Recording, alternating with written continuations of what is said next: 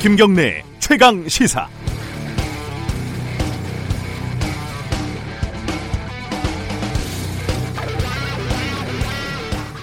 우리 옆자리 동료 기자도 한다. 나 빼고 다 한다.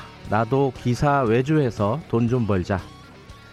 어, 이거는 올백뉴스라는 낯선 업체의 인터넷 사이트 대문에 대문짝만하게 적혀 있는 문구입니다. 이게 무슨 말이냐면요. 이 기사 외주라고 하는 거는 기업체 같은 데서 작성한 홍보성 보도 자료를 어, 뜻하는 거고요. 그거를 어, 기자의 이름이 있는 기사로 대신 실어주고 돈을 받는 거를 말합니다. 기사 외주가. 기사를 실제로 거래하는 온라인 시장 세상에 이런 게 만들어졌습니다. 기자들은 비실명, 익명으로 등록을 하고요. 이 업체는 어, 클라이언트들하고 기자들을 매칭을 해준다고 합니다. 중간에 수수료를 떼겠죠.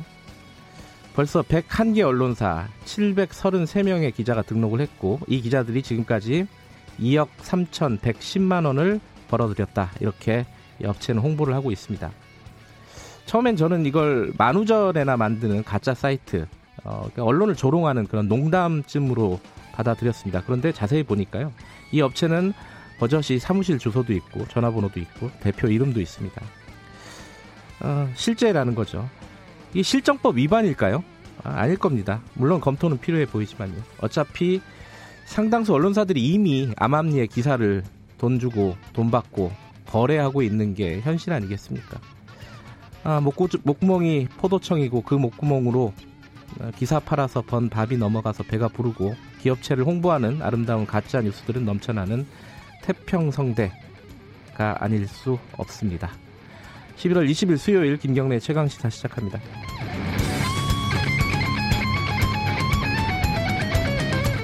김경래 최강 시사는 유튜브 라이브로도 함께하고 계십니다. 문자 참여 기다리고요. 어, 샵 9730으로 보내주시면 됩니다. 짧은 문자는 50원, 긴 문자는 100원, 스마트폰 애플리케이션 콩 이용하시면 무료로 참여하실 수 있습니다. 오늘 주요 뉴스 브리핑부터 시작하겠습니다. 고발 뉴스 민동기 기자 나와 있습니다. 안녕하세요. 안녕하십니까. 이 기사 보셨죠? 올, 봤습니다. 올백 뉴스라고. 네. 저 실제 들어가서 등록을 해봤어요.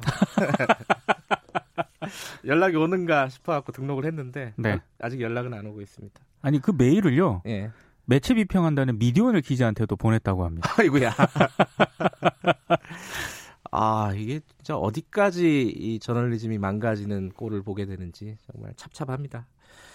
자 그래도 우리는 최선을 다해야겠죠. 그렇습니다. 자, 네. 오늘 뉴스 오늘은 사건 사고가 굉장히 많네요. 일단 어, 제주도 어선 화재 사건 지금 11명이 실종돼서 못 찾고 있죠. 네. 어제 차기도 인근 해상에서 갈치 조업을 하던 그 어선에서 화재가 발생을 했는데요. 네. 한 명이 사망하고 11명이 실종을 했습니다. 네. 한국인 6명, 베트남인 6명 이렇게 모두 12명이 타고 있었습니다.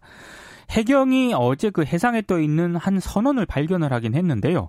병원으로 이송된 뒤에 어제 오전 11시 56분께 사망 판정을 받았습니다. 네. 나머지 11명은 계속 수색 중인데 해경이 최초로 현장에 도착을 했을 때 이 선체 상부에 불이 붙은 채 바다에 떠 있었다고 합니다. 네. 근데 어제 오전 9시 40분쯤 화재로 선체가 두동강 난채 전복이 됐는데요. 밤사이에 해경이 선박 18척 그리고 항공기 6대를 동원을 해서 조명탄을 쏘면서 수색 작업을 계속 이어갔습니다만 네. 파도가 높아서 수색 작업에 난항을 좀 겪고 있습니다. 해외에서는 지금 한국인이 탑승한 선박이 납포가 됐다고요? 그 반군한테. 예. 예멘 해상에서 네. 한국인 2명 등 모두 16명이 탑승한 선박 3척이 후티 반군에 납포가 됐습니다. 네. 한국 국적이 2척이고 사우디아라비아 국적이 이제 한 척인데요. 이들 선박은 사우디 지잔항을 출발을 해서 소말리아로 이동을 하다가 납포가 됐습니다. 네. 아, 이들은 후티 반군에 의해서 구금이 된 상태지만 대부분 안전한 그런 상태라고 합니다. 후티 반군 쪽에서는 우리 정부에 해당 선박들이 영해를 침범해 납포를 했고 음. 한국 선박으로 확인이 되면 석방하겠다 이런 입장을 전달했다고 하는데요. 정부는 만일의 사태에 대비해서 오만에 있던 청해부대 강감찬함을 사고 해역으로 긴급 출동을 시켰습니다. 네, 아, 실종자 수색은 빨리 좀 진행이 됐으면 좋겠고 무사히 납포된 선박은 무사히 좀 석방이 됐으면 좋겠습니다. 네. 어, 지금 철도 노조가 파업에 들어간 거죠? 오전 9시부터 이제 아, 그 좀 있으면 들어가는 거예요. 잠시 뒤에 이제 예. 무기한 파업에 돌입을 합니다.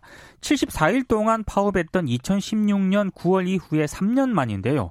철도 노조는 코레일과 교섭을 진행을 했지만 최종 교섭은 결렬됐다고 밝혔습니다. 네. 노조는 4조 2교대 시행을 위한 인력 4,600명 충원, 그리고 정, 생명 안전 업무의 정규직화와 자회사 처우 개선, 철도 공공성 강화를 위한 철도 통합 등의 이제 요구 조건을 내세우고 있는데요. 네. 하지만 사측은 노사 간 쟁점 가운데 자신들이 적극 나설 수 있는 것은 근로조건 개선뿐이다. 이런 입장을 밝히고 있습니다. 네. 코레일 쪽에서는 노조와 계속 협상을 진행하겠다는 입장이긴 합니다만 파업이 시작이 되면 수도권 전철은 평시에 82%, KTX는 68.9%, 화물 열차는 31% 정도만 운행이 될 것으로 보입니다.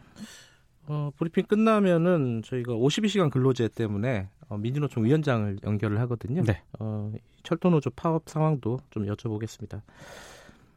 어제 가장 걱정되는 뉴스 중에 하나였습니다. 방위비 분담금 협상이 진행이 되고 있는데 이게 뭐 1시간 반 만에 결렬이 됐다고요.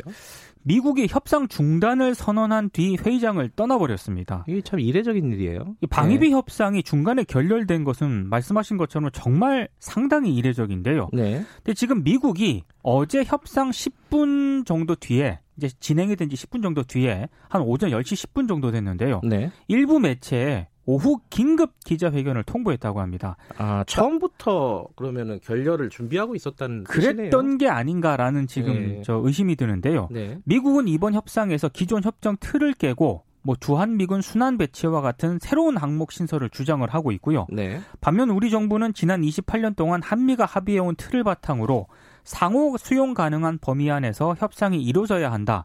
이런 입장을 견지한 것으로 알려졌습니다. 네. 지금 다음 협상 일정도 불투명해진 그런 상황이기 때문에 연내 협상 타결 가능성은 현재 굉장히 낮아진 상황입니다.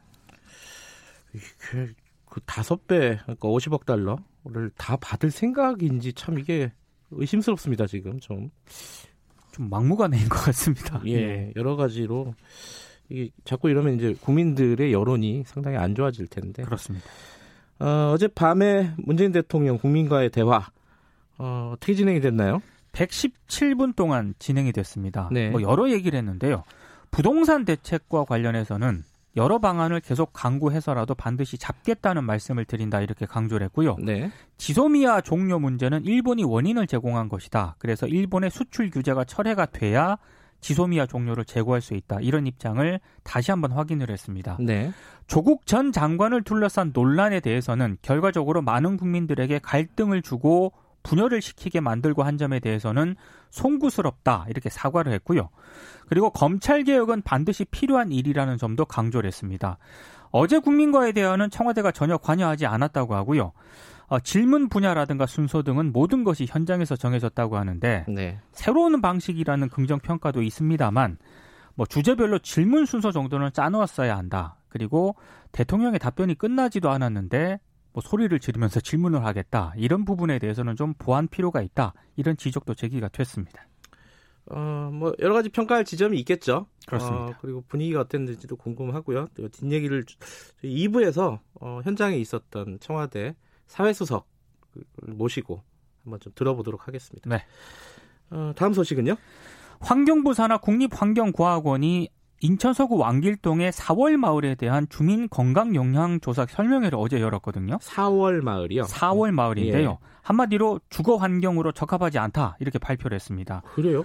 원래 전형적인 시골 마을이었는데 네. 92년 마을 앞에 대규모 수도권 매립지가 들어섰고 165개의 각종 공장들이 들어섰다고 합니다. 네. 제조업체가 122개였고 폐기물 처리 업체가 16개 정도 된다고 하는데요. 이 가운데 82개 공장에서 중금속 유해 물질을 취급하는 그런 곳이었다고 합니다.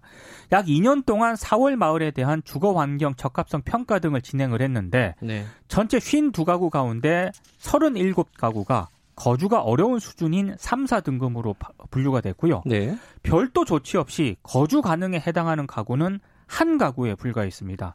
이번 조사에서 주민들이 호소했던 암 발생 등 건강 피해와 환경 오염의 관련성은 사실상 인정이 되지 않았는데요. 네. 그래서 주민들은 이번 결과를 신뢰할 수 없다며 강력 반발을 하고 있습니다. 주민들은 공장들을 모두 옮기든지 아니면 마을 주민 전체를 이주시켜야 한다 이렇게 요구를 하고 있습니다. 아니, 절반 이상이 거주가 어려운 수준이면 뭔가 진짜 대책이 필요한 상황인 것 같네요. 그렇습니다. 예, 어, 아, 제 어제 그 아까 말씀하신 그 가, 아, 말씀드린 가짜 가짜 뉴스는 아니죠. 기사를 파, 팔고 사는 네. 그 거래 사이트 있잖아요. 네. 그걸 보면서 아 이게 혹시 누군가 어, 기레기들을 일망타진하기 위한 함정이 아닐까. 어, 프로젝트가 아닐까라는 생각도 아니 저는 거기 해봤습니다. 가입한 그 기자들 있지 않습니까? 700명이 넘는다고요? 참 네. 겁이 없다는 생각이 듭니다. 그거 명단 구하면 참 그게 대박일 텐데. 그렇습니다. 예. 자, 뉴스 브리핑 여기까지 듣겠습니다. 고맙습니다. 고맙습니다. 고발 뉴스 민동기 기자였고요. 김경래 최강 시사 듣고 계신 지금 시각은 7시 36분 향해 가고 있습니다.